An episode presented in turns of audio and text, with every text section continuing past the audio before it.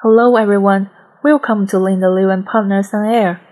Today, I would like to share a topic. Has your trademark been quarantined? As the COVID-19 pandemic continues to spread, quarantine has become a term that is used very frequently in everyday life. In fact, there is also a quarantine in the field of trademarks. Article 50 of the Trademark Law of the People's Republic of China provides as follows where a registered trademark has been cancelled, invalidated, or has not been renewed upon expiry of the period of validity, the Trademark Office shall, during one year from the date of cancellation, invalidation, or removal, reject any application for registration of a trademark that is identical with or similar to the trademark. The legislative purpose of the one year quarantine period is mainly to maintain the market order protect the interests of consumers, and prevent consumers from confusing the source of goods. In practice, Article 50 of the Trademark Law is mainly applied by the China National Intellectual Property Administration, or CNIPA for short, as a basis of refusal in the examination or review of trademark registration applications. The exception to the quarantine trademark includes that when a prior trademark is cancelled on the basis of non-use, it has ceased to have any impact on the market because it has been out of production and sale for three years. Thus, such trademark is not the subject prescribed in Article 50 of the Trademark Law. Besides the above, are there any other circumstances that could be classified as exception to Article 50 of the Trademark Law?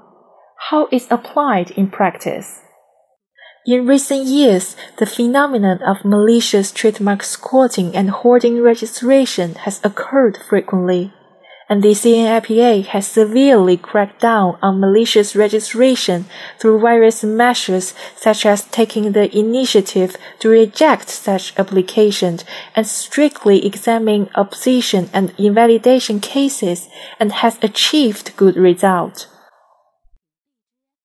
When another party's subsequent trademark application is identical with or similar to such a trademark that has been invalidated due to bad faith squatting, etc., it is still necessary to set a one year quarantine period to reject such application pursuant to Article 50.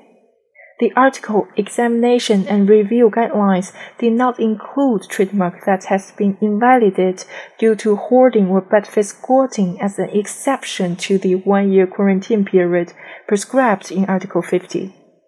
However, the author search has revealed that if the mean cited prior trademark is the case of bad faith squatting or hoarding registration and has been invalidated, the one-year quarantine period is usually not applied for such trademark application in the refusal appeal cases, so as to help the real rights author obtain the trademark registration as soon as possible.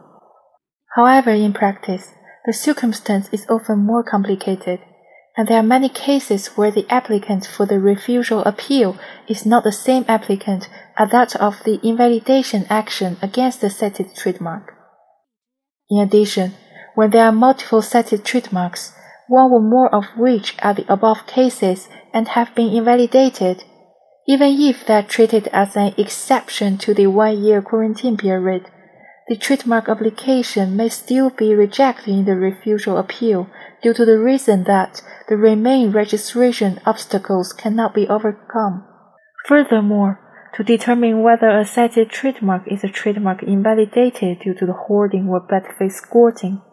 It is necessary to study the invalidation decision carefully, which will undoubtedly bring an additional burden to the review of refusal appeals.